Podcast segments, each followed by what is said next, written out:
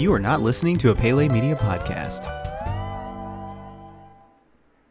Hey everybody, happy Monday. It's your boy Kyle. Uh, just wanted to drop this in real quick because the guys over at Dueling Genre, and that would be Nick and Scott, were very generous. I did a review of uh, Jurassic World Fallen Kingdom with them, and they said, hey, this show came out so good, we can't just keep it on the Patreon feed alone. We're going to go ahead and give it to you to give to your listeners as well. So, what you're hearing right now is my discussion with Scott and Nick on the Fallen Kingdom. This is part of the Dueling Genre Patreon feed. If you like what you hear here, and I bet you will, you might want to go over to patreon.com and check out Dueling Genre. Uh, they put up a lot of great content, and I do mean a lot, and it's definitely worth checking out. Also, want to check out their other Movies by Minute podcast, uh, Back to the Future Minute, the Cornetto Trilogy Minute, uh, which would be The World's End, Shaun of the Dead, and Hot Fuzz great movies, great discussion on those, and they've got a host of other uh, great podcasts they produce as well. So definitely go over and check out Dueling Genre and check out their Patreon. I want to give them a huge thanks for allowing us to host this on our feed so you guys can hear it as well. And without further ado, here is uh, Scott and Nick from Dueling Genre, as long, along with myself, talking about Jurassic World: The Fallen Kingdom. Dueling Genre.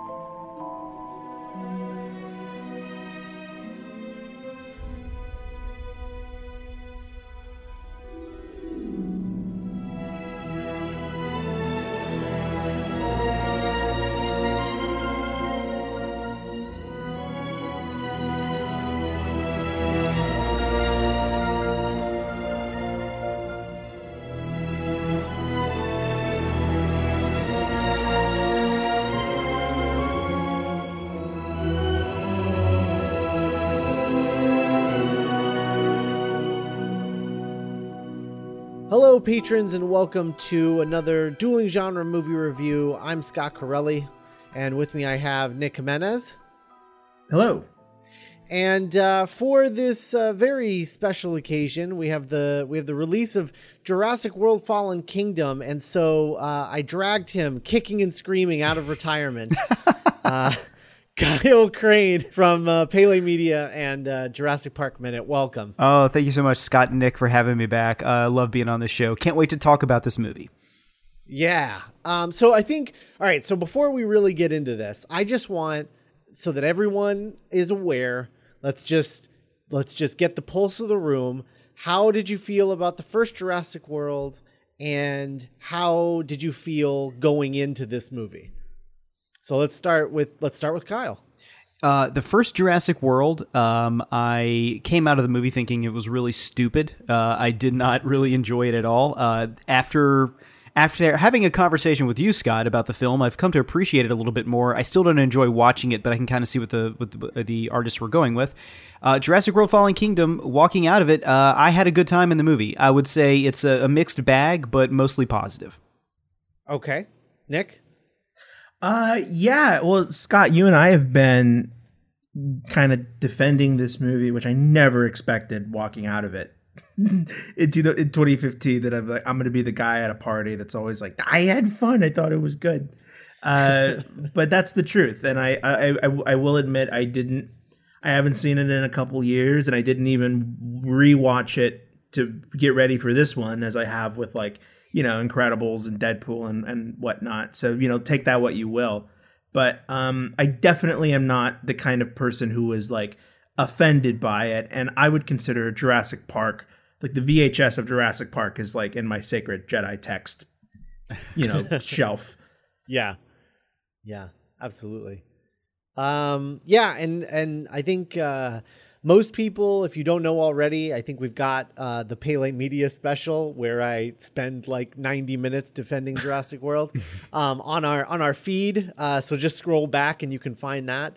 Um, but yeah, so I'm a big defender of Jurassic World, uh, the first one. I think I think it's a lot of fun, and I think that even there are a lot of missteps, but they're all sort of missteps that I can understand why they exist uh, and and why they I don't know just why they happened, and I would rather have mistakes in a movie where I'm like, oh, I know why that's there. But uh, yeah, so I I really I like Jurassic World quite a bit. I like. Uh, I I weirdly like the characters. Apparently, it's like really fun to dunk on the characters in Jurassic World because that's what everybody in Film Twitter does. Is like, you can't remember these characters' names, and I'm like, I can. I don't know. I guess I'm weird. I'm a weirdo. I don't know. Um, but uh, I yeah, I really like Jurassic World. I think it's a lot of fun. I mean, it you know half of it is because of that sort of uh, my theme park nerdery, and and uh, part of it is because it's just one giant sort of love letter to the first Jurassic Park. Uh, and also, for whatever reason, there's something about Colin Trevorrow as a writer and a and a filmmaker that like not everything he does knocks out of the park for me, but when when it hits just right for me, like it just it just hits my sweet spot of like everything I want in a blockbuster. Um, so I and I would much rather watch a movie from a guy who gets things wrong sometimes, but when he gets it right, gets it really right. So I I really like Jurassic World a lot, and um, I don't really know what to think about going into this. I I basically was like, okay, I want a disaster movie, and I want uh, I want like a, a crazy disaster rescue mission kind of movie, and I want a haunted house movie with dinosaurs, and I want the movie to justify both of those things. And I don't know. I came out feeling like it kind of did both. It, it hit all the things I wanted it to.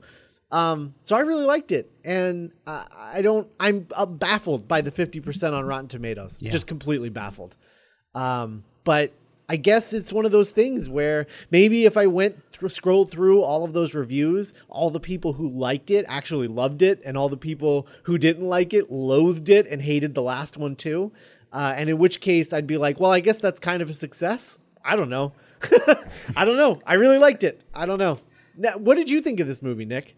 I think it's better than Jurassic World, but it's I think I enjoyed it more than Jurassic World, but it's also like just it's I don't know. Like you you, you mentioned that the Jurassic World feels like a like a love letter, and this kind of almost feels like a breakup letter.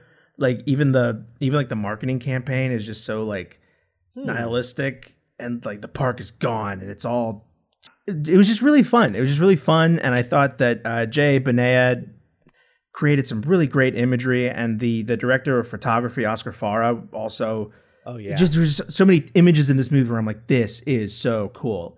Yeah. And you know, a year ago we were we were watching The Mummy, or at least I was watching The Mummy. and I know Kyle did too. Yeah. Yes. and to me, you know, I'm totally, you know, this is not a people don't make this is a very much a B sci-fi movie where yeah, the humans make dumb decisions and they're greedy and they don't think and the, why would they go up into that room and whatnot.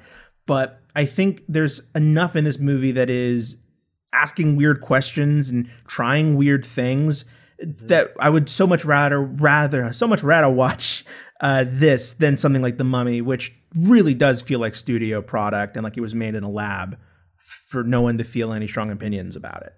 like the Indominus Rex itself. yes, yeah. Again, yeah, and I, I think a, I think a lot of the fun, cool things that it, that Jurassic World One was saying is kind of like, well, no, they they were just that was an accident. They're just dumb. Yeah. All right. Cool. So we're kind of all on the generally the same page that it's a it's a fun it's a fun movie. Yeah. Right? Yeah. Yeah. Okay, great. So, uh, what are you dating like an accountant now or Owen, ventriloquist? stop it. You love a dummy. This is not why we're here. You can blame me, try to shame me. I know why we're here. Still I'll care. A rescue op. Save the dinosaurs from the island that's about to explode. Those will love me. What could go wrong? Blue is alive. You raised her.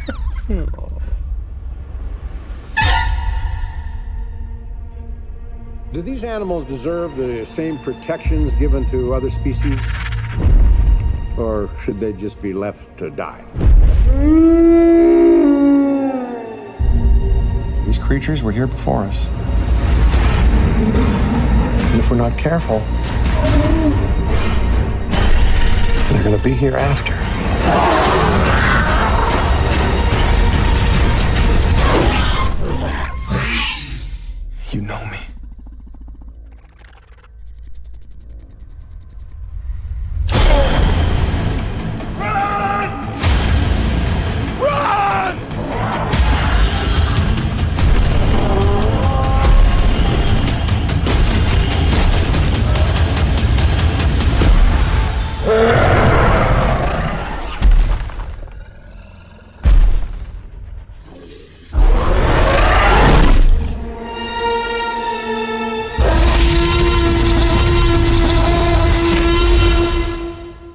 Cannot be contained. Life breaks free. Life finds a way.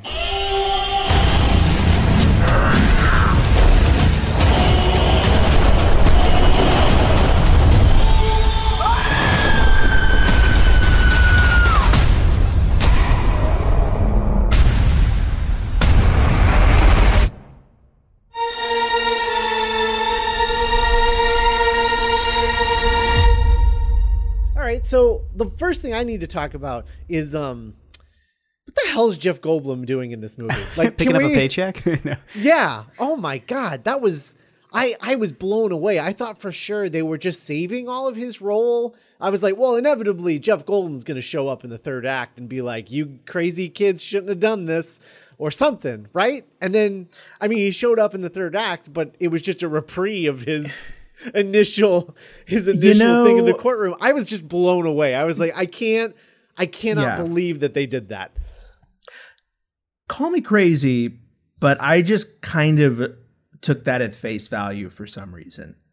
I could just kind of, you know, when you're, you know, when you see a trailer sometimes and you're like, I think that was the last shot of the movie, you know, but sometimes you just, your brain just like sends you a weird, I kind of did that where I'm like, I bet that's all that he did.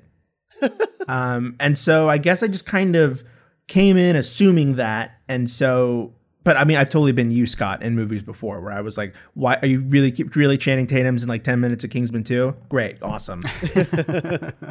Thought you guys were here to party. Yeah, I, I, I felt I, I wasn't.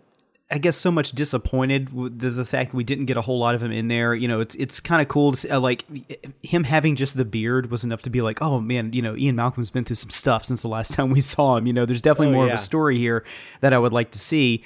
Uh, but the way that the film used him was completely useless too. You know, it, it reminded me a lot of that. Um, uh, kind of where we had Hammond in the Lost World. Uh, you know, it, it it felt like he served a little bit more of a story purpose there. There was some character stuff going on. He was dying, and we kind of got that the final moment where he's being interviewed on TV. Like, yes, you know, uh, we were out of the closet now. We, you know, dinosaurs actually exist now. They're going to live on this island. It kind of felt to me like that was the purpose they were going for with having him on there, and it was oddly placed in the film. I feel like if all of that had happened in one big chunk there at the end, it might have been a nice little, uh, you know, cherry on top at the end of the film. But having him earlier on in the film, it did, did Scott, it did set up a little bit of a feeling like there's going to be more of him in here, and then. You know, I was just reading before we came on here. He was only at Pinewood Studios for one day shooting the scene, so it's kind of. I, I'm assuming that they just needed a little bit extra oomph in the marketing and were able to get him in there for you know a, a comparable fee for you know his plane ticket over to England and everything. So um, I, I don't know that I was disappointed with it, but it was it definitely kind of uh, it was it was an uneven balance, which I kind of felt kind of went along a line with a lot of other stuff that was in this film. I liked it. It did feel a little bit weird. Yeah. I was just I was just really looking forward to cuz like there's a there's a bit in this where um where uh, Owen is at his at his most Indiana Jonesy, which by the way, this was the movie that made me realize like, oh, he's Indiana Jones, but he his thing is dinosaurs, not art, like antiques. I was like, oh, that's what this is. Okay. Like for whatever mm-hmm. reason, the first movie I didn't quite I couldn't quite nail what they were trying to do with his character. But in this one where he's just punching mercenaries, like just mm-hmm. just running past a dinosaur cage punching mercenaries, I was like, oh, he's Indiana Jones. The lava bit when he's trying to like wake his body up Oh, and that's the great. lava's coming. Yeah. That was so indie. Yeah, yeah, Yeah. This was definitely Indiana Jones, like to the point where like everybody can just shut up about like, oh, let's get him as Indiana Jones because he's he's basically played Indiana between Star Lord and this character. He has played Indiana Jones. um, we don't we don't need him to actually be Indiana Jones, but uh, I I when he's like running and gunning and punching these guys and like you know flipping them over his body and stuff and it's just like all right i mean this is really silly but whatever and you're just sort of rolling with it but i think what was missing from that scene was jeff goldblum there as ian malcolm watching this happen and be like did anybody else just I mean, are we just we're just gonna accept that as a thing? Okay, all right, fine.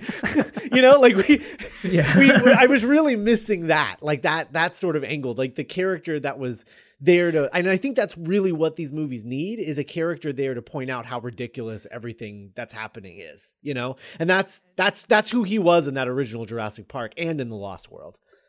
Yeah, kind of an audience surrogate for you know the uh, impossibilities of everything. Yeah, which plays Right. up to uh, Jeff Goldblum's strengths too, a sense of humor and everything. So Absolutely.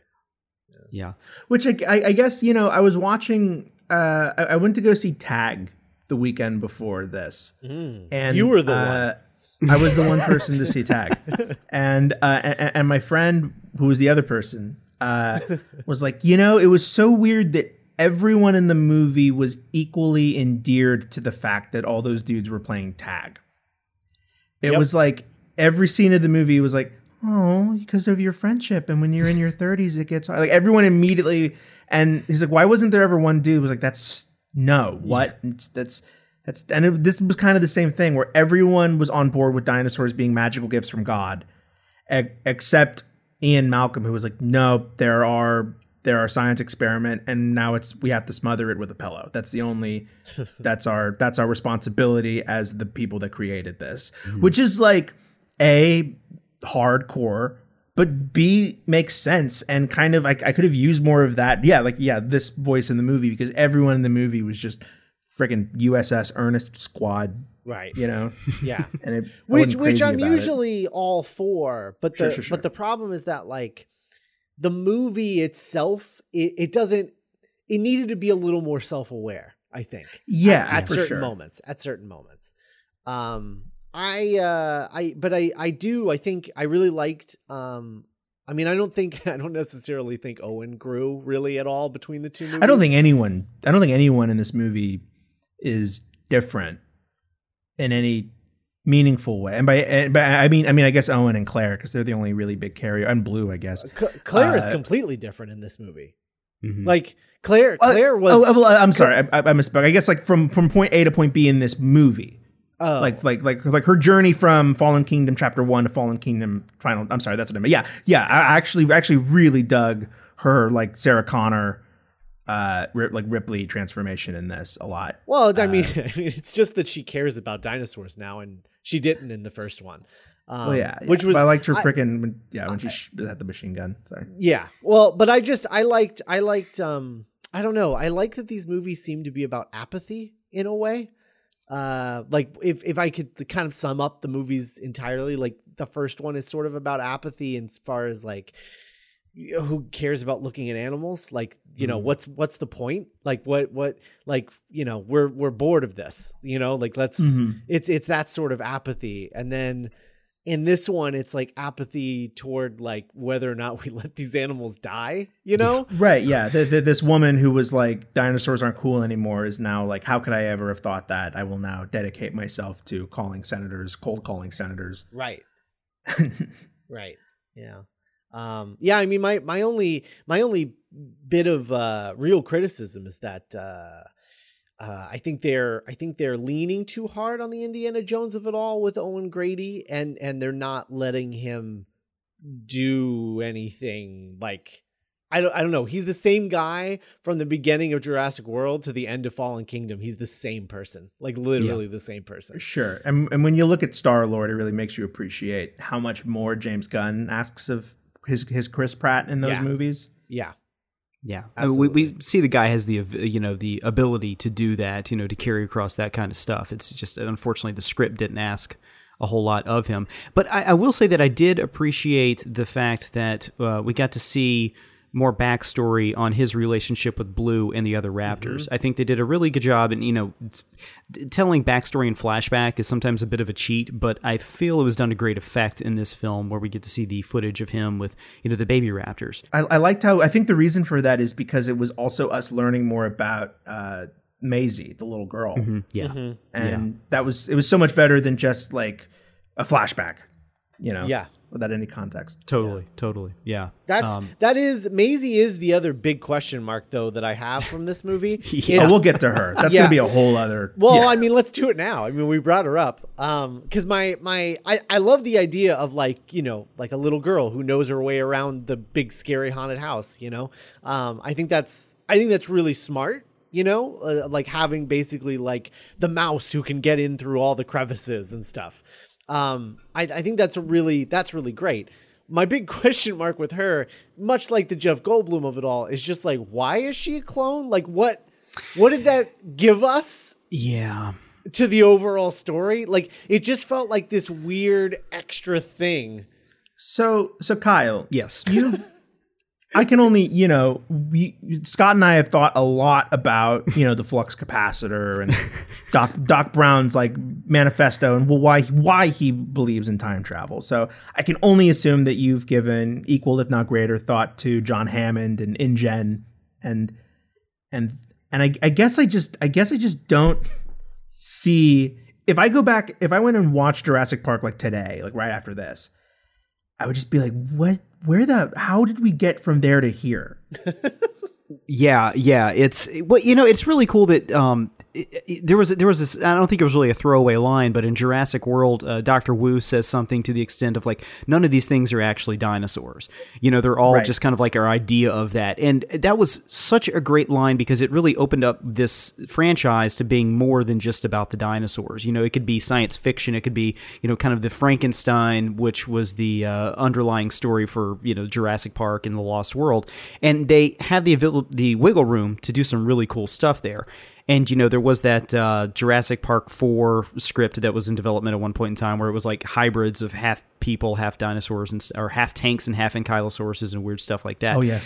So I, I guess it's always kind of been there in the background that it could have been more than just about dinosaurs. You know that, that John Hammond playing God could have been a lot, you know, a lot more stuff. But it's just kind of like it- does this franchise really need that? And uh, you know, it's is it all about uh, you know can we and not should we to a degree? Right. uh, it it's uh, it it doesn't really it it feels like it fits and it doesn't fit at the same time. Like, what do you want as a audience viewer of this film, this franchise? What do you want it to be? Do you want it to be about fun dinosaur summer movie stuff, or do you want it to be about like you know the greater question of like uh, you know, ethics and cloning and stuff like that? And it appears that they're going to go in that direction with the next movie to some degree by introducing a character who's a clone. Um, y- For me, that whole story point was an interesting thing when it came up. I was like, okay, that's cool. And then I realized, like, oh, we're way deep into the third act. We're not going to have enough room to really explore this at all, are we? Right. So it, it kind of seemed like it was only introduced just to give her character an out for releasing all the dinosaurs uh, into the world with other people, which in and of itself was actually, I think, a very interesting moral quandary there at the end of the movie that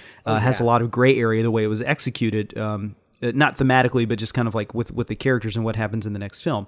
Um, but yeah, that's uh, it's to, to get back to what your your question was, Nick. It it it doesn't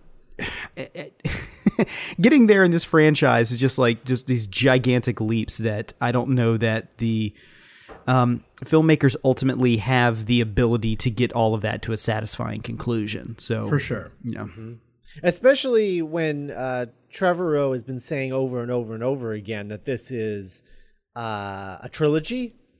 And I just Right. look at where we are at the end of this and what they've set up in the next one, and it really just feels like I I mean, how do you wrap that up in one movie? Uh, So just seems crazy. yeah. To me.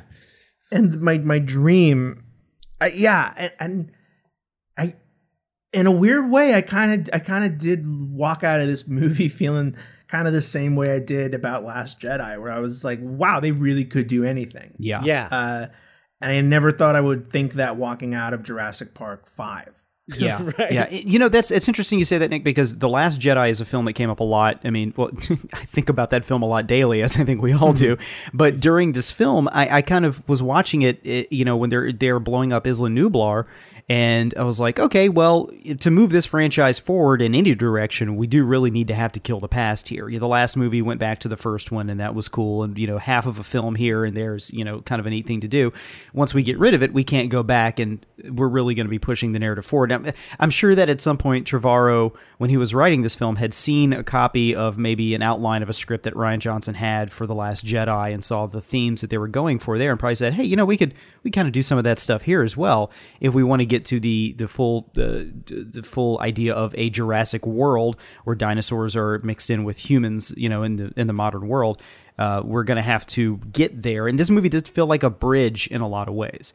Um, it felt like it felt like the last jedi in the way that they were they were truly trying to distance themselves from what had happened in the past. You know jurassic world was our way to get to this step and this step is the way to get to that third film which is i think maybe the goal the entire time is to be that and what if a velociraptor was in uh, you know arizona suburbs you know?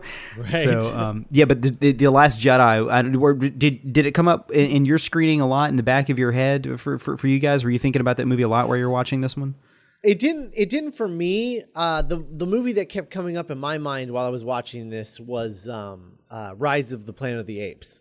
Um, that's the one that really came up a lot for me, especially with like the ending. And I was just thinking of like, the bridge sequence uh, in Rise of the Planet of the Apes. Like it just it feels like the next movie is going to be something akin to Dawn of the Planet of the Apes, uh, where you have like you know human fortresses like protecting themselves from the dinosaurs, but then getting attacked by dinosaurs.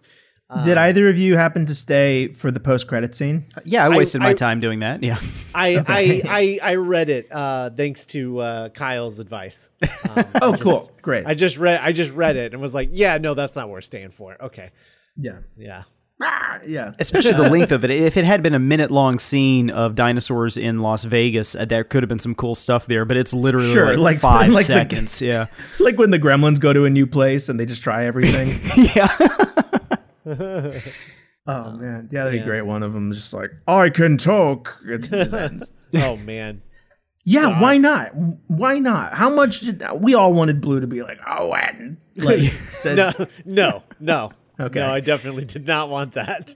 I mean, she was uh, anthropomorph. Anthrop- uh, I can't say that word. Anthropomorphized, whatever the word is, made to look like Sure. a human enough when she was jumping away from that explosion in the lab at one point. You know, oh, you that mean my favorite shot this oh, year in a that movie. elicited a lot of joy out of out of uh, me and Brady when we saw this together. Um, yeah, no, this was. Uh, I I think. Let's see. Um, I mean, right. It's going all the way back to the beginning. That that opening sequence is uh, is up there with some of the best. I think Jurassic Park franchise sequences. Yeah. ever. Um, it is it is excellent. And honestly, you know, the thing that this movie sort of reminded me of is um, it reminded me of you know the opening sequence of Jurassic Park when they're when they're bringing in the raptors, you know, like shoot her, like that whole sequence. It if you took that sequence and made that a feature film, that's what this movie feels like. it feels like that sequence, that the vibe that that sequence had, sort of extended over two hours. yeah, Um, yeah. which is uh, I don't know, kind of an interesting vibe, I guess. Um, yeah, it I don't- just I don't know it was if it- very ominous. Oh yeah, yeah, totally. Especially in the in the, in the second half of the film, uh, where we have the haunted house with the dinosaurs in it. It, it had an Yeah. ominous kind of like almost uh, uh, like uh, what am I looking for? Like a um, Victorian era like ghost story type feel to it. You know? Yeah, it was very gothic. Very. That's the word I'm looking for. Gothic. Thank you. God, I'm having brain fart after brain fart today. This this film to me, and and and, and talking about that uh, raptor sequence from the beginning of Jurassic Park, it felt to me like they kind of got together with a whiteboard and were like, "Hey, what are some cool?" Uh, sequences we can do in this film. You know, uh, what if they're trapped underwater in the bubble? Okay, great. What if uh, uh, you know uh, in, the Indoraptor is coming in through a window at night? And almost in the way that like Hitchcock used to write his screenplays, where he'd get a bunch of writers together and was like, "Look, I just want some people running across, uh, you know, uh, Mount Rushmore. How do we get there?" And it felt like these really cool, really imaginative, very well thought out sequences, which is a little bit of sinew to get us from one to the other. You know, which in a way is how a lot of movies are written. But this one, it felt a little bit more exposed to me than a lot of other films. You know, just because I think the action sequences in this film like stood out so much, they just seemed to be Yeah. very well realized.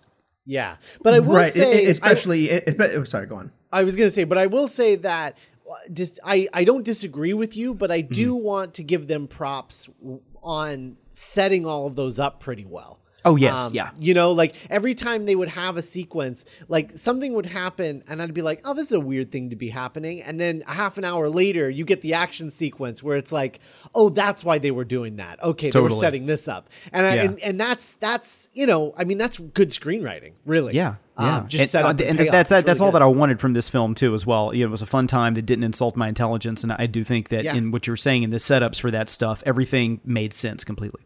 Yeah. What were you gonna say, Nick? Whew.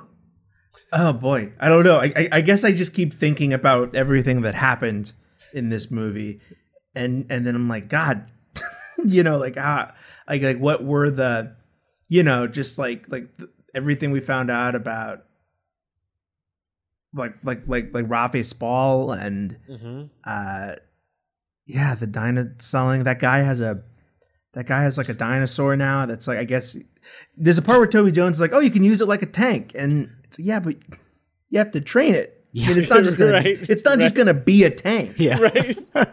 Ja- James it- Cromwell was murdered with a pillow in this movie. Um,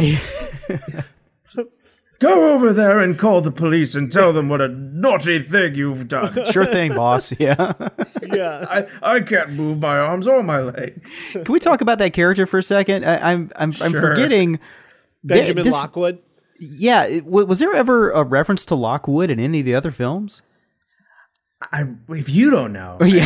I, mean, I, So I, don't, don't- remember not that I know Lockwood coming no. up. Yeah. I really want to say that he's just like, you know, a late a late addition. Like, oh, he was there. the Yeah, whole he's a time, retcon. you know. Totally a Yeah. retcon. Yeah, a, ret- a retcon. That's it. Yeah. And, and, and it was mostly fine. I, I wasn't insulted by it, but I'm like, okay, so we're just going to be introducing like new elements now to the backstory. That's okay. That you know, well, I mean, if you get James Cromwell to be the character, I'm much more forgiving of all of a sudden like, oh, by the way, there was a third island out there, not just Isla Sorna, but yeah, but by you know, and I, I'm not gonna lie, I did get kind of a kick out of imagining like '93 James Cromwell and '93, you know, John Hammond like teaming up, and I'm like, yeah, that visually that kind of makes sense to me. Like, Yeah. Yeah.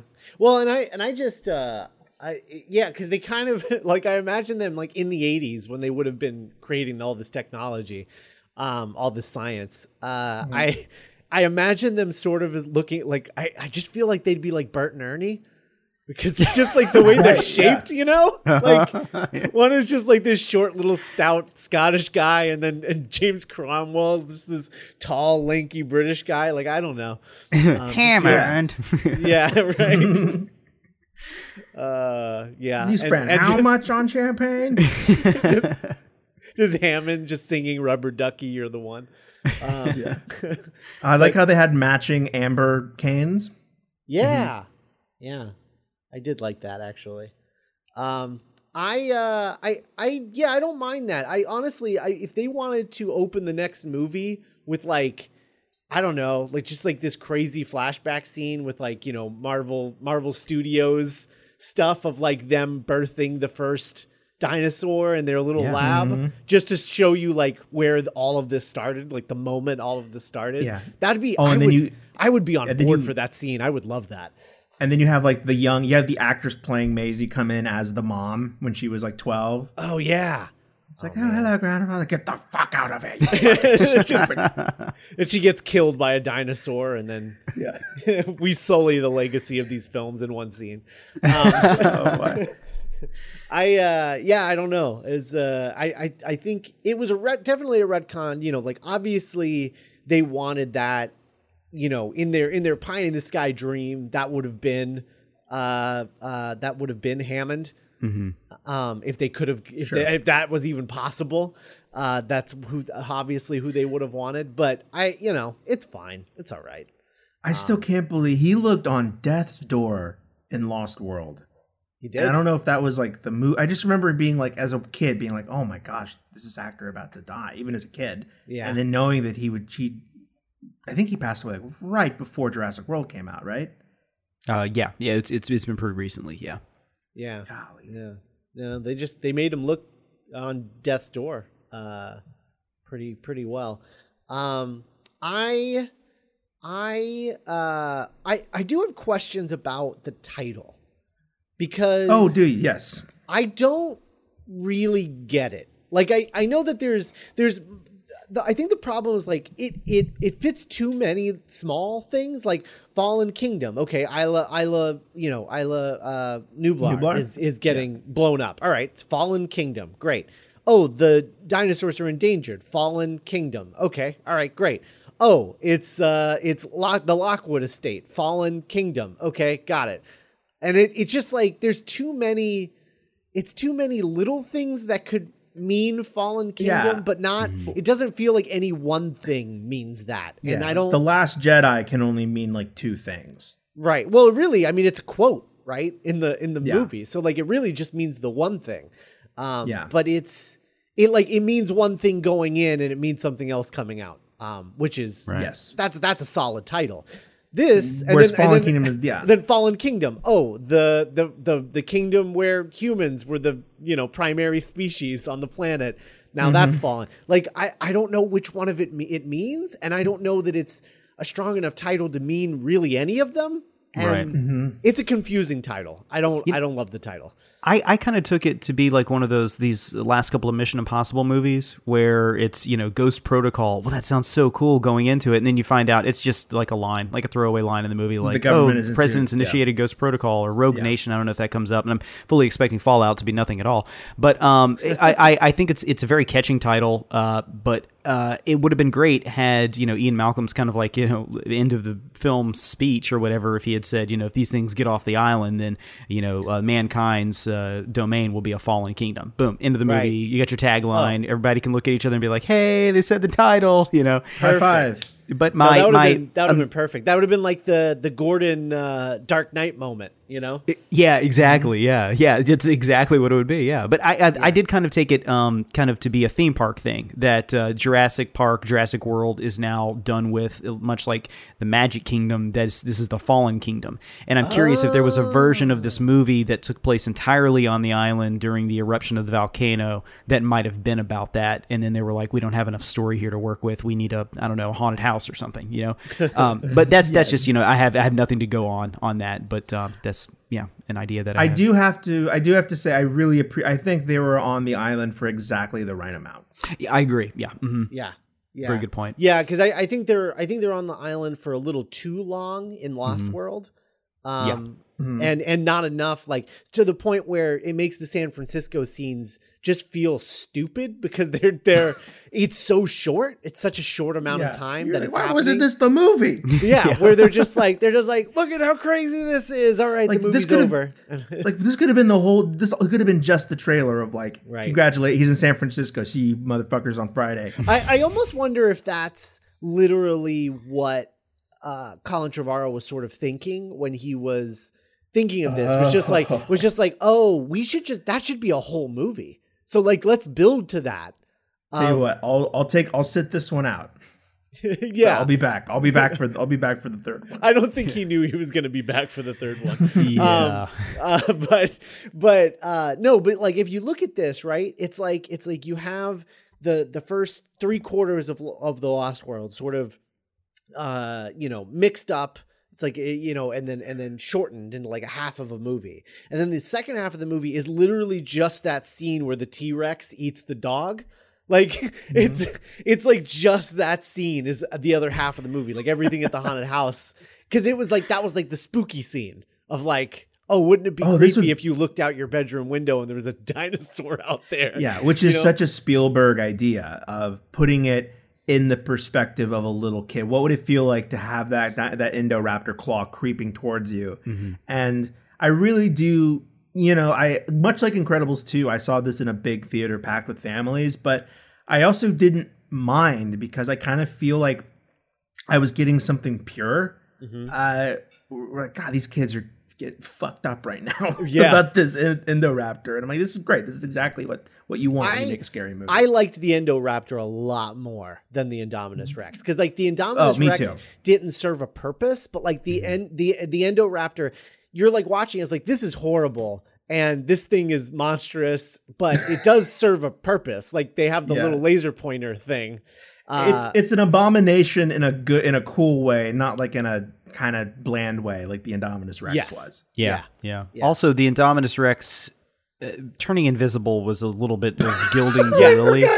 You know, yeah, that's Yes. that's really one of the points in that movie where I just kind of like threw my hands up and I'm like, invisible dinosaurs, we're doing this, okay. But in this one, no, I I, I bought it much more. It, it uh, my suspension of, of of disbelief was not there, even though you know dinosaurs aren't real or whatever. But you know, it uh, it. It, it was very believable to me that this thing could exist in the real world.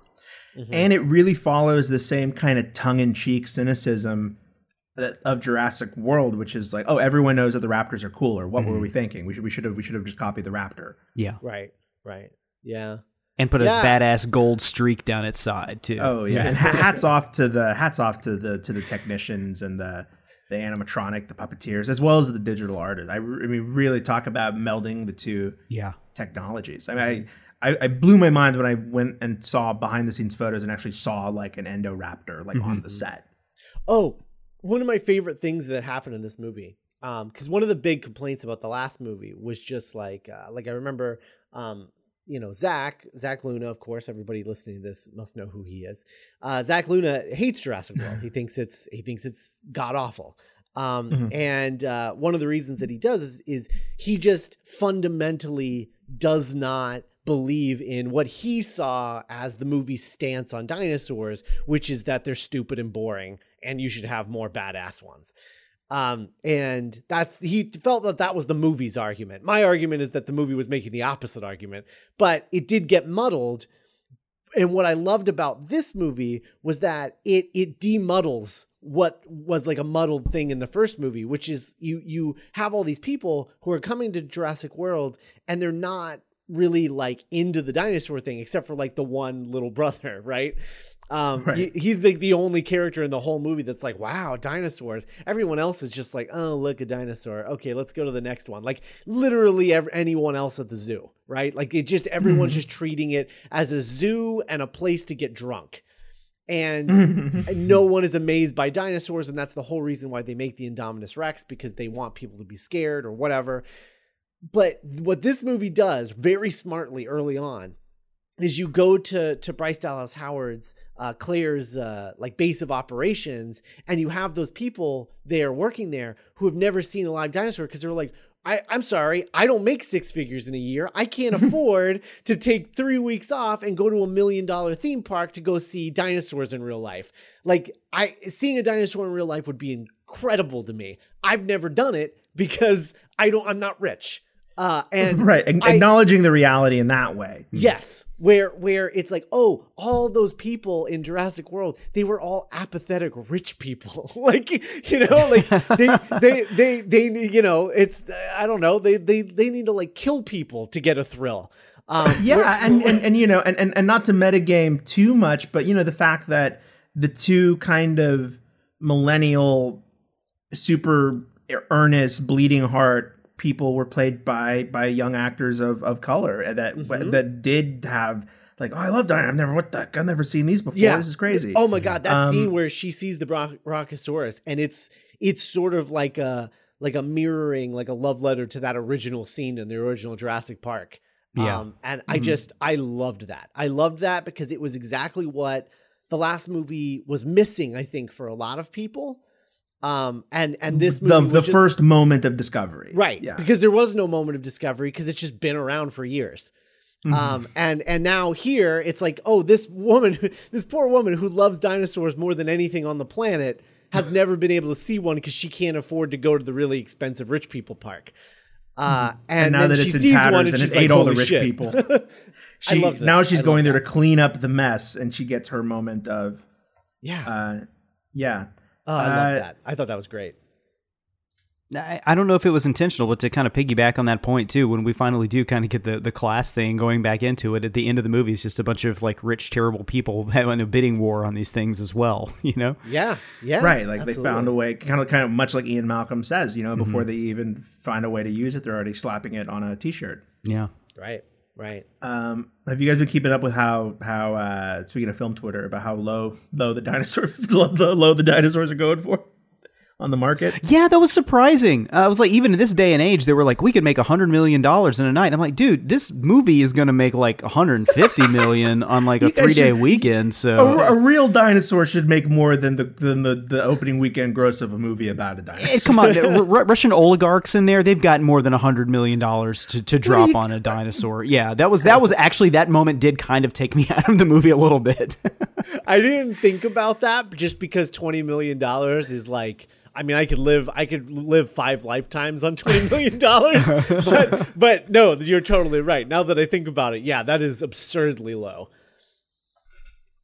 Yeah. Oh, man. It's crazy. I just keep picturing they're all just gonna put whatever they bought in a in a pit. And it'll just be like what you get what happens if you don't like show them the dinosaur. This is what happens if you And it's just like and it's just like the headbutting one. yeah. Yeah i was i was also thinking during that time it, it makes a little bit more sense than the whole Weyland-Yutani getting their hands on an alien in alien because we're not really given enough context of that universe to know like well what are you guys gonna do with it? Like who are they fighting in this universe? In this one it's like well the russians got their hand on a velociraptor and they dropped it off in syria behind a us base. Okay then there would be a big problem going on you know? Mm-hmm. Like we have a kind of a real world context of you know some interesting things that could happen there. So it it um it made a little bit more sense to me than the entire aliens universe you know Sure. No disrespect to Alien Minute. Yeah. no no no peace out to the god much respect to a legend you know but still even um you know I, I there was one part in this movie where i was just thinking like okay this is gonna be the moment that everyone complains about um the the moment when uh when james Gumb goes into the cage with the with the uh uh with the the new uh The Indoraptor? name of the- yeah, the Endoraptor. Thank you. With the Indoraptor to take one of its teeth for his collection, um, and every and, you know, and everyone's just gonna be like, "Oh, that's how, why would you be that stupid to go into the cage with the thing?" But like, one, he shot him twice. He doesn't know that this dinosaur that he's never seen before won't take to the the the knockout juice, um, Right. and and uh, he also has we've shown before that he just takes time to just steal these dinosaurs' teeth. Just oh, for Oh the- yeah, that was all I needed. He had he had the cojones to Right. take it off of a t- incapacitated sleeping dinosaur, Right, mm-hmm. right, just with with his bare hand. right. And so my thing Yeah. is like, well, no, that's a, that's a difference between a legitimately stupid character and like not a stupid writer. Like he he did Right. set it up. Like it was set up that he Yeah, it's it's is that willing simple to do to that me. stupid. Yeah. Like Mm-hmm. sometimes characters can be stupid because they're just stupid people. yeah Right? Yeah, like like uh, I mean, a perfect I think uh, is uh, uh, uh, Newman. I can't can't think of his name in the movie. Yeah. Um. Nedry Or Nedry. yeah, where you're just like, oh yeah, this guy doesn't. This guy would f- keep fall. This guy would mess with this dinosaur that he doesn't know anything about. Yeah, yeah, and it, that, that's that's a complaint about films that it kind of irks me sometimes too. Like people are like, "Well, there's characters just making bad decisions in the film," and it's like, well, just like in real life, people make bad decisions. You know, it's Also, uh, that's every movie. Like that's yeah. every movie. Yeah, otherwise, yeah. there's no movie. Like uh, if, Yeah, exactly, yeah. If, if people At aren't some- at making some point the- mistakes, yeah. the, the the hand of the screenwriter. It does have to force characters every now and then. Otherwise, it just any movie would just be a bunch of people sitting around getting high in an apartment. You know, like right. at some point you have to making- nudge him a little bit. Yeah. making half truths. yeah, and and I think and I think Ted Levine was it was it was great to see him again, and. I think he knew exactly what kind of movie he was in. Yeah. and really even characters like I, I you know if you look at Ted Levine and you look at uh, Rafe Spall, I think those villains are much more effective than I, I, I guess the, the closest thing to a villain we had in JW was like D'Onofrio, who was like we should be training them to be Marines. Uh-huh. And to me, like that's kind of the was like, where do you? Why do you think that? Like that doesn't check out to me. But yeah, this guy being like, I just take their teeth. Like cool. Yeah. Yeah. And he, you know, looked like a big game hunter to me. So that perfectly fit in line. Like, oh, he's making a necklace. M- Maybe we could have had a scene where he was making a necklace. I don't know. But, but, uh, no, it, it was, it made perfect sense that, it, yeah, like, like a trophy hunter. And the, the only, you know, we, He uh, puts, we, he, he puts on the necklace. He looks at himself in the mirror and he just says, "Would you fuck me? I fuck me." oh, man, the great thing about Ted Levine is you could go a whole conversation just thinking about like Monk, and Yeah. and then never even be like, oh, that's right, he is also in that. yeah. um, I love uh, I love Toby Jones in this. He was just scene chewing to no Totally. end. But Yeah. I I will say that his initial scene where he is threatening to walk out, and then and I was like, wow, this guy must be really big and important. And then it turns out he's just the guy who who leads the who leads the auction. He's the auctioneer, and I'm just like, that's it. That's all you are. You're just an auctioneer. Yeah, and he was like on his phone the whole scene. Yeah. Oh man. Uh, he's he's just like That's, I'm I'm I'm gonna I'm gonna close this up. All right, I'll get another auctioneer. Like Yeah. Jesus. Oh man. Was this character even named? Yeah, Mr. Uh, Eversol. Eversol, yeah. yeah. Okay. Yeah. I thought for a second for for a second I thought they said that his name was Bart Brisol, and I was like, what? I was, like, I was like, oh, this is the point where the movie gets dumb. This is it. This is where it happens. It's that tie-in back to the first movie where we had the Right. Barbasol can. This is eventually what happened to it. it the, the, the DNA got out and it morphed into this little half-human. Yeah. Mr. Barbasol. Who are your people?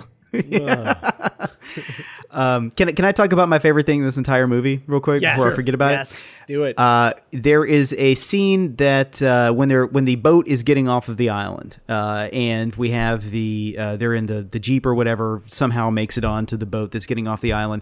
Everybody turns around and watches the volcano erupt, and we have this one last brachiosaur that was left on the pier by itself, and it it's just kind of the shadow of the dinosaur standing up uh, in the smoke of the ash and everything, and then just kind of like falling away. And that scene uh, resonated emotionally more with me than just about anything in other any other Jurassic Park film. That was actually kind of hard to watch.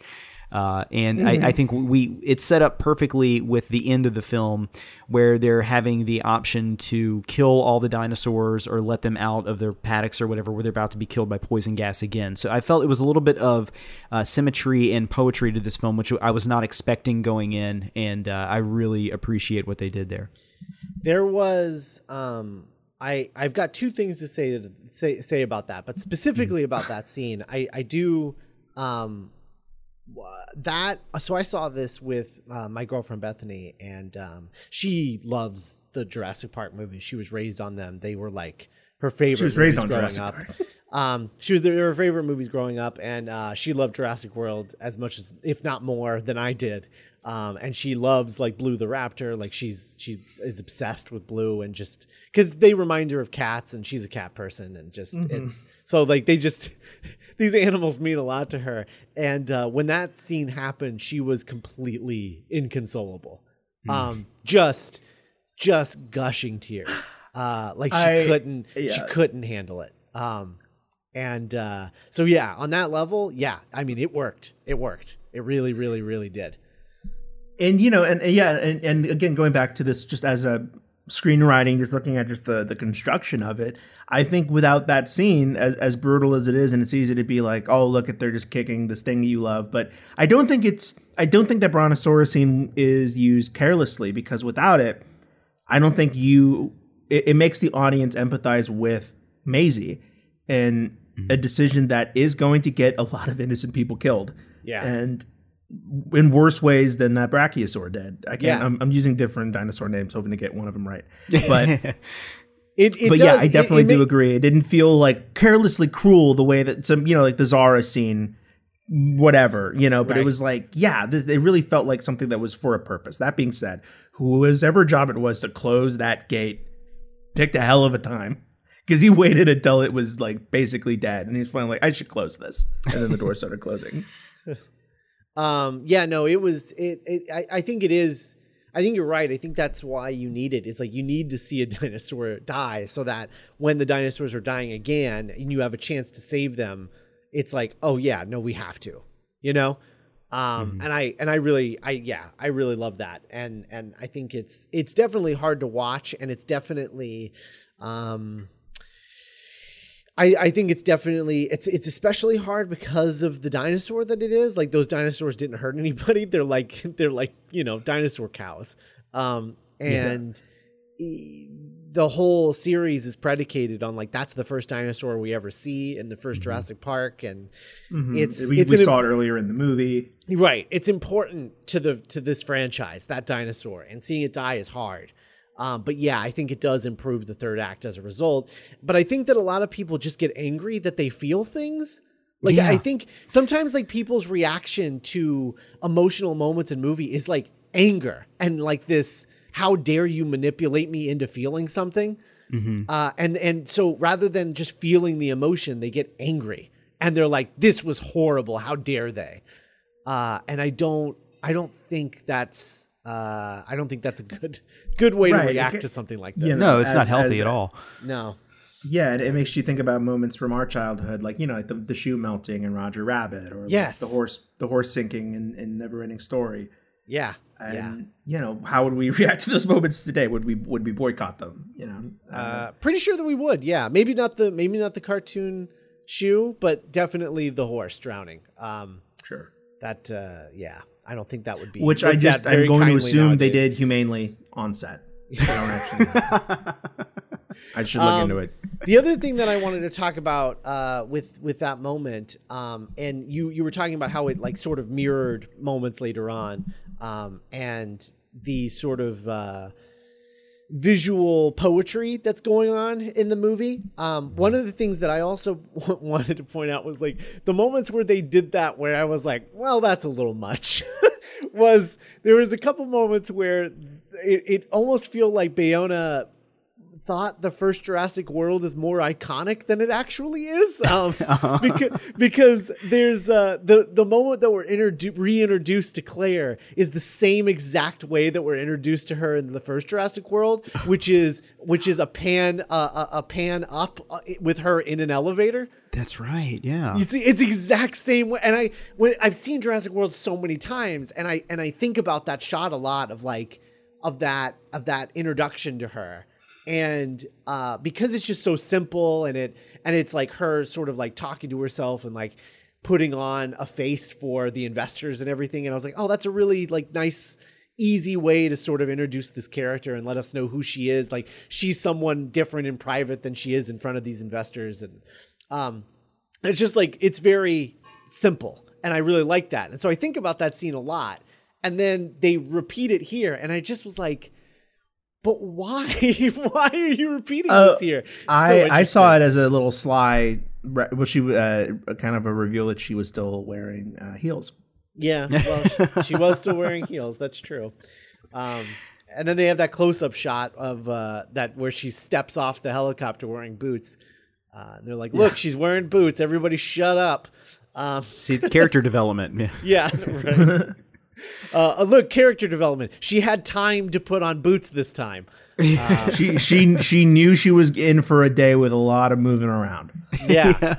yeah. as opposed to the last time where it was a surprise disaster. Ugh. anyway, um, I, uh, I, I, uh, the other moment too was, um, at the end of the movie when they're walking out of the mansion and the group of them are all ste- are all walking down the steps into the little courtyard driveway area and then they run into Blue and I'm like, "Oh, it's it's the same it's the bit from the end of Jurassic World where they're all walking out of the visitor center and the raptors come out to meet them and then, you know, and then run away."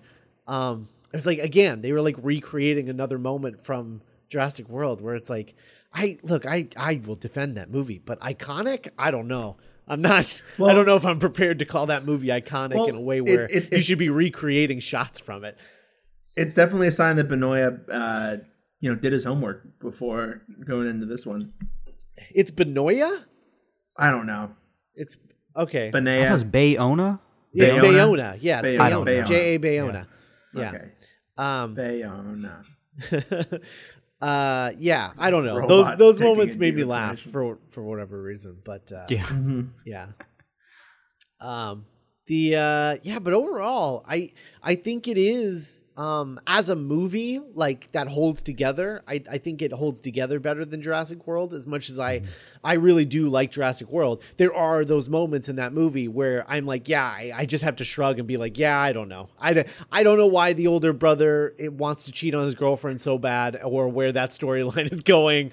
I don't know Yeah. i you know i i know why the babysitter thing happens um the Zara scene happens but in the context of the movie, like there's no context for it, so it does seem, you know, just like ruthlessly cruel.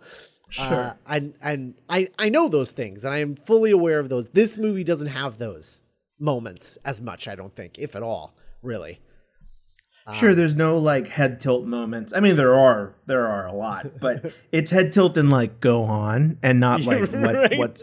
What's what's that? Like when they introduced like, oh, by the way, this little girl's a clone. I was like, all right, keep playing Okay. Let's that's that's the one moment where I'm just like, all right, I don't know why that's here, um, or where that's going I guess it was to give her that extra layer of empathy of like they're human, like I am. I think they should just go. They should just go full bore and just say. Uh, they should just call it Jurassic World: uh, Attack of the Clones uh, Yeah, for the Yeah. third one. Before she was about to hit the button, somebody should uh, should have said execute order sixty six. You know, and she's like just doesn't hit it and lets him die. yeah. Oh man. No, I. You just know like a- that that is a good point. The the the fact that like she she's a clone, but she knows that she's a real she's a real girl. And that she's a real person with with like you know a life, and she doesn't want to die. she's Um, a person, and her name's Anakin. Right. Totally.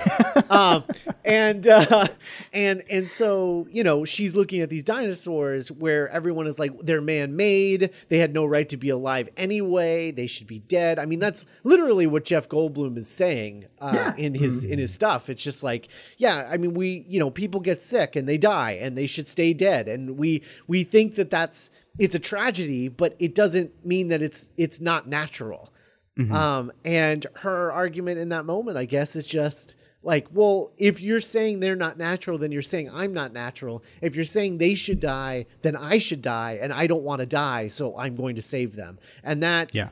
I like that. I, I think that I do like Yeah. that a lot. I just wish it needed one extra thing you know like one one little bit of connective tissue for me to be like oh okay it's it is serving more than just a thematic purpose like it's Yeah. it's actually serving like a purpose to the plot because i don't think it does right now Um, it, it, and- it and doesn't, would but I will like it say to.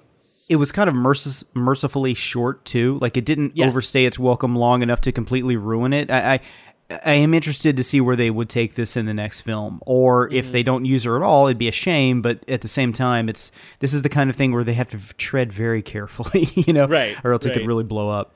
It, it seems like she's uh she's just Owen and Claire's daughter now, so I guess she's Yeah. gonna be in the next one. If she's not, I have a lot of questions. Um, but uh, I, th- I think she's I Yeah. think she's gonna be in the next one. I'm pretty sure.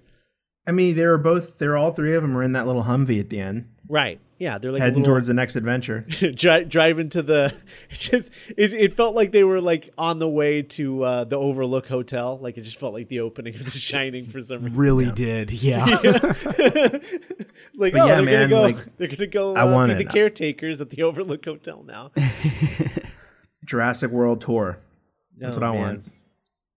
God, what it what it I so what do we think where where do we think this next movie's gonna be? Like where do we go? Like obviously, you know, the world building of it all, we I, I think we can kind of surmise where that's gonna go. But as far Mm-hmm. as the plot, like what is the next movie going to be about? You know? Well, if you want, if you want to be real honest, I think it's going to be really cool imagery of like, oh my god, there's velociraptors in a Costco. There's a Liopleurodon eating surfers, which we For already saw. sure. But you know what I mean? For like, sure. Cool. But I really do think at the end of the day, it's just going to be here's a group of seven or eight mercs. One of them's a character actor. You guys go in. They're all going to die. You two are going to turn off a button. Mhm, yeah. well, yeah. Probably. I, I hope I'm wrong, but like, that's I don't know. Yeah. Um I don't know. What if it's uh what if what if it's something like um uh I don't know. Like I I I almost wonder if it's it like could it be like um could the end of the next movie be about like you know uh dinosaur zoos popping up you know all over the country Oh, like oh, like containment facilities. yeah yeah um where it's like very humane and not you know mean it's like like real zoos you know or like most real zoos at least i would hope um God, I guess the idea of us being able to contain them just wasn't even in my headspace at all. yeah oh well, yeah. that's it. Game over. right right But who knows? Maybe we would be able to contain them after. yeah You know, I, I would like to see the other end of that containment idea where we actually cut to five years later and these things have bred out of control with no natural predator and we're in like a Mad Max type scenario. You know, we're, we're in mm. that burnt out Costco and there is a little mm. girl in there scavenging through stuff trying to find like something to survive on. It's a little, we find out it's our little clone girl, right? She needs lysine because she was bred with the lysine contingency in there and she's in the, you know, med- medical aisle looking for lysine. And then all of a sudden a Dilophosaurus comes around the corner and it's getting up on her and it's shot in the head and then out from the shadows is a bearded Alan Grant, you know, with his sniper rifle or something like that. No, I, but I. I actually do think uh, if we skipped out, if, if we skip to uh, the extreme end of the situation where these things are breeding out of control, I think we could bring it back into kind of the larger idea of like chaos theory that this thing is really spun out. And I I, I think that would be kind of an interesting um, something I we haven't seen before. If we took this thing to that level, that could get real cheesy real fast, and that's why I'm not a professional writer. But uh, uh, that's that's kind of what I would hope to see in the next one is is how this stuff goes really bad. Yeah, yeah, because I think I think we they got to find the sort of philosophical question to ask, Right. Um, which you know, like the first the first Jurassic World, the philosophical question is like, you know, do we have a right to do this again? You know, like why are we doing this again? Um, uh, this this one is like, does an extinct species deserve to live? Um, if it was already extinct once, and uh, and and that's some really you know deep, interesting stuff. So Yeah, and the third I one can be what well humans were so maybe it's that humans were so unchallenged for so long of being the dominant species, and it's like, do we actually deserve to be the dominant species still? Oh, I like that. Yeah. or will this truly be a planet of the dinosaurs? A Jurassic World, if you will. yeah. some kind of Jurassic world. yeah. No, I, I think I think at the top of my list for my uh, uh, wish list, I guess, for the next one is that um, at the very top of the list is Laura Dern. Uh, but I, I would, I, I do want, I want, I want Jeff Goldblum, I want Sam Neill and Laura Dern. If we can get those three just on board, and I want to see all of them together with, with you know, Owen and Claire Yeah, working you know what? That together in this Mad Max world um, of dinosaurs. and that feels I would that feels uniquely doable because I think all three of those actors have never they're they're in they're in a they're in they're in a hot streak Mm-hmm. where the Yeah. public is like, oh, we want to see these three again. We want we love we like seeing Sam Neill and Laura Dern and Jeff Goldblum, and also you know these these movies have their detractors. They are not universally acclaimed, but. I, I it, it does feel like all three of them could show up in the next one, and I wouldn't feel like a step backward. Yeah. Right. Yeah. Yeah, because my, my thing is like I I've totally been on everyone else's side with the first two, where it's like, well, you don't want to bring in the the old crew in these adventures because like why would they get involved? Like you would have to mm-hmm. bend over backwards to to try and make sense of why they would get involved. But if the whole world is dinosaurs, they're involved whether they want to be or not. So now Yeah, you and- can and- and- easily yeah. work them in very easily. It becomes um, a civil service of like, hey, we actually need you guys to Right. a help us keep people alive, but then also we, you know, there could be an argument made that we don't want to just eviscerate these creatures with extreme prejudice. Right, right. Uh, Because I mean, that's the thing. It's like if you go to, if if you go to them in a world before, like where you're just like, oh, we need to, you need to help us with this thing on this island where there's dinosaurs. All of them are going to say no. Um, like not Yeah. a single one of them is going to show up for that. But if it's like. If you say no to this, then you're just living in a world of dinosaurs anyway. So you might as well help us. Well, mm-hmm. that's an argument I can get behind. So Yeah. And it's um, blood on their hands if they don't get involved at some point. exactly, exactly. and it's and it's something that all I think all three of those characters we could see that not really being a choice because you know they were all very concerned about the well being of the species. Yeah. Mm-hmm. Oh my god, I just I just so badly, so badly want to see uh want to see Grant roll his eyes at Owen. just because like he's like a real archeo you know, like he's a he's a real paleontologist whereas like he he just looks at Owen and he's just like, "Oh my god, you're like punching guys. Like what the hell is this? Like you're not a scientist." Oh, you know. I, I, I, I guess you know Jurassic. I, I guess I can just say that, that for me, this movie was the right kind of crazy, yeah. and um, I, all I can do is I, I, all I can do is, is hope that with part three, uh, the director of, of of the Book of Henry and and Jurassic World uh, brings again brings the right kind of crazy because Trevorrow is. I, I, he he he doesn't make boring movies, you know, and I, I really hope that Jurassic World kind of keeps that going and doesn't doesn't retreat into uh, that kind of mummy territory that I was talking about at the beginning. Yeah. I do hope that they they bring back um they bring back Oscar Faura uh for the next Oh one. my gosh, yeah, this one looked because because that's uh, that is one one legitimate criticism I think I have of the first Jurassic World is that it's not particularly cinematic. Um, It's fine. yeah. I mean, it's sort of it's your rote summer blockbuster. Yeah, yeah. It's very it ve- feels very by the numbers. Um so I do I do hope that when uh Trevorrow comes back, he does bring um the cinematographer from this film rather than the last film.